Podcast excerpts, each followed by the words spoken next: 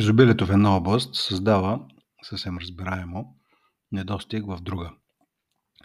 Времето е енергията, която отделяте в различните области на вашата работа, след малко ще ви дам конкретни примери, реално се разпределя така или се движи така, както се движи една течност в скачените съдове. В момента, в, кое, в който се фокусирате върху дадено нещо, дадете му повече време и енергия, неизбежно е липсата на време и енергия в други области да има своите последствия. Малко по-късно, дано да не забравя, в края на епизода ще ви задам един въпрос за това, но може да си, почнете да си мислите от сега. А, по какъв начин си разпределяте времето и енергията, като погледнете представянето на хората в екипа си? Дали отделяте повече време на тези, които се справят много добре, или отделяте повече време и енергия да компенсирате представянето на тези, които изостават? Помислете си, къде прекарате повече време и енергия? В това да подсилите доброто представяне на хората, които вече се представят добре, или повече време прекарате в това да компенсирате изоставането на други. След това ще в края на епизода малко ще дискутираме за това къде е по-смислено да инвестирате повече време, къде го инвестирате в момента и какви промени може да направите. Но да стартираме с а, самото заглавие на този епизод. Изобилието в една област, създаване достиг в друга. А, и под изобилие имам предвид изобилие на нещата, които са важни в една работа, като започнем от най-елементарните ресурси, време, пари, бюджети, хора, автономността. Е друго нещо, което може автономността или микроменеджмента а, свободата и всичките тези неща, всяко едно нещо, върху което се фокусирате, действително може да прекалите с него. И когато прекалите с него, то може да създаде един мини хаос. Ако използваме този пример с свободата или автономността, ако дадете прекалено голяма автономност и самостоятелност, това може да доведе до размиване на фокуса, липса на целенасоченост и в крайна сметка до хабене на време и енергия. Тоест, давате определени цели, обаче всеки да работи така, както на него му е най-удобно. Ако нямате междинни проверки на статуса, междинно, междинен отчет, междинно преразпределение на ресурсите там, където е необходимо, това, което ще се случи е ентропията, ентропията започва да се действа и затова толкова често си, казвам на ръководителите на екипи, че ако нямате минимум ама минимум една оперативна среща в седмицата, вие не управлявате екип, а се надявате този екип да се само, самоуправлява. В идеалния случай всеки ден имате поне по една оперативка сутрин за отчитане на статуса и постиженията в вчерашния ден, фокус върху деня. В някои случаи може да имате и по две оперативки. Сутрин и след обед.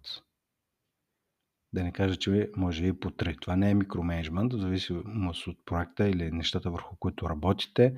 Две-три събирания и това не означава да се губи време в тези оперативки, а хората идват подготвени, фокусирани върху същественото и буквално за около 15-20 минути се правят тези оперативки. Вместо това поединично, по телефона, по някакъв чат, е, хората не се управляват, не се подравняват с така спорадични и единични комуникации, но това е малко в друга тема за бил в момента. Нека да се върнем към настоящата, но тя беше свързана с това, че е хубаво да има автономност, хубаво да има самостоятелност, но когато се прекали с нея, естествено, виждат да, тези недостатъци или недостиг на организираност, подравняване на ресурсите, хабенето на време, естествено това нещо ще се появи. Ако погледнете обаче в другата посока, ако прекалите с а, тези срещи, ако прекалите с а, отчетността, в един момент хората ще започнат да усещат, че не им стига време, че цял, цял, по цял ден влизат в някакви срещи, не им стига време реално да свършат някаква работа. Нали? Това е другата крайност. И в един момент, като си теглят чертата на седмицата, колко часове къде са прекарали, ще излезе, че имат непропорционално малко време им е останало за това реално да вършат работа с хората в техните си екипи, защото са били взети в някаква отчетност и прекалено много срещи. И ето за този баланс говоря. Въпросът не е в това какво да има в повече, а в това кой е правилният баланс към момента. Към, към момента, дори ако щете, към който слушате този епизод.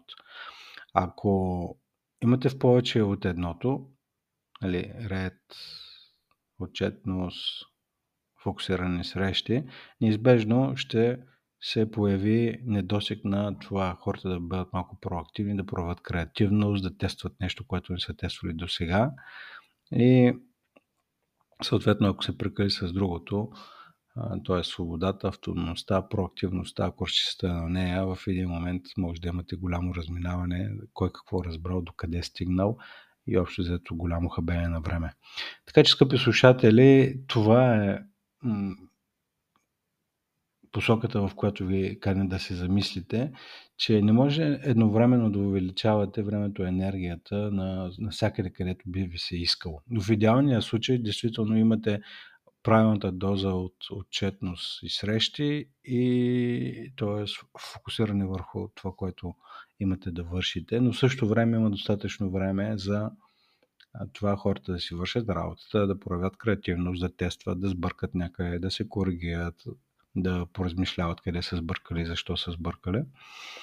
И да се върнем с, в края на епизода с въпроса, който ви зададах от начало. Като погледнете хората в екипа си, къде към момента, ако трябва да погледнете точка А, къде към момента считате, че прекарате по-голяма част от времето и енергията си, къде ги инвестирате? В хората, които са топ перформари, които а, по дефиниция изискват по-малко съдействие, по-малко инструкции, по-малко насоки. Те са, те са изключително самостоятелни, идват с добри идеи. С тях ли прекарате повече време, за да ги направите още по-успешни, или прекарате време с хората, които се не са разбрали, се имат нужда от едва ли не заводене за ръката. И ако приемем, че аз ще дам моята версия къде е по-удачно. Нали, първо си виждате къде е точка А. Точка Б, според мен, би трябвало да се използвате правилото 80-20. Ако приеме, че 80% от резултатите идват от 20% от хората, има смисъл да си прекарате 80% от, от времето върху тези 20% от хората. Тоест да прекарате повече време, което като че ли по-скоро е изключение, отколкото практика. Менеджерите са а, сега дали самостоятелно или дали защото така ги натискат да спасяват хората, се, които изостават, докато всъщност мисля се да сметка, че е много по-важно и рентабилно и ефективно да прекарат повече време с топ перформерите си. А пък другите хора, които изостават, може би в един момент това не е тяхната работа. Нали? Това също трябва да бъде отчетено. Това не означава, че са лоши хора, просто означава, че може би са на неправилното място. Та, аз силно бих ви препоръчал да прекарате повече време хора, с хората, въпреки че може да ви се струва, че няма нужда да прекарвате. Точно обратното. То, трябва да увеличавате това, което ви харесва. И ако това приемете, че е точка Б, че прекарвате 80% от времето си с топ 20 перформари, те, какво, трябва, какво бихте отчели, че следва да направите като преразпределение на времето си и календара си, така че това нещо да бъде реалност. Оставям ви с тази мисъл.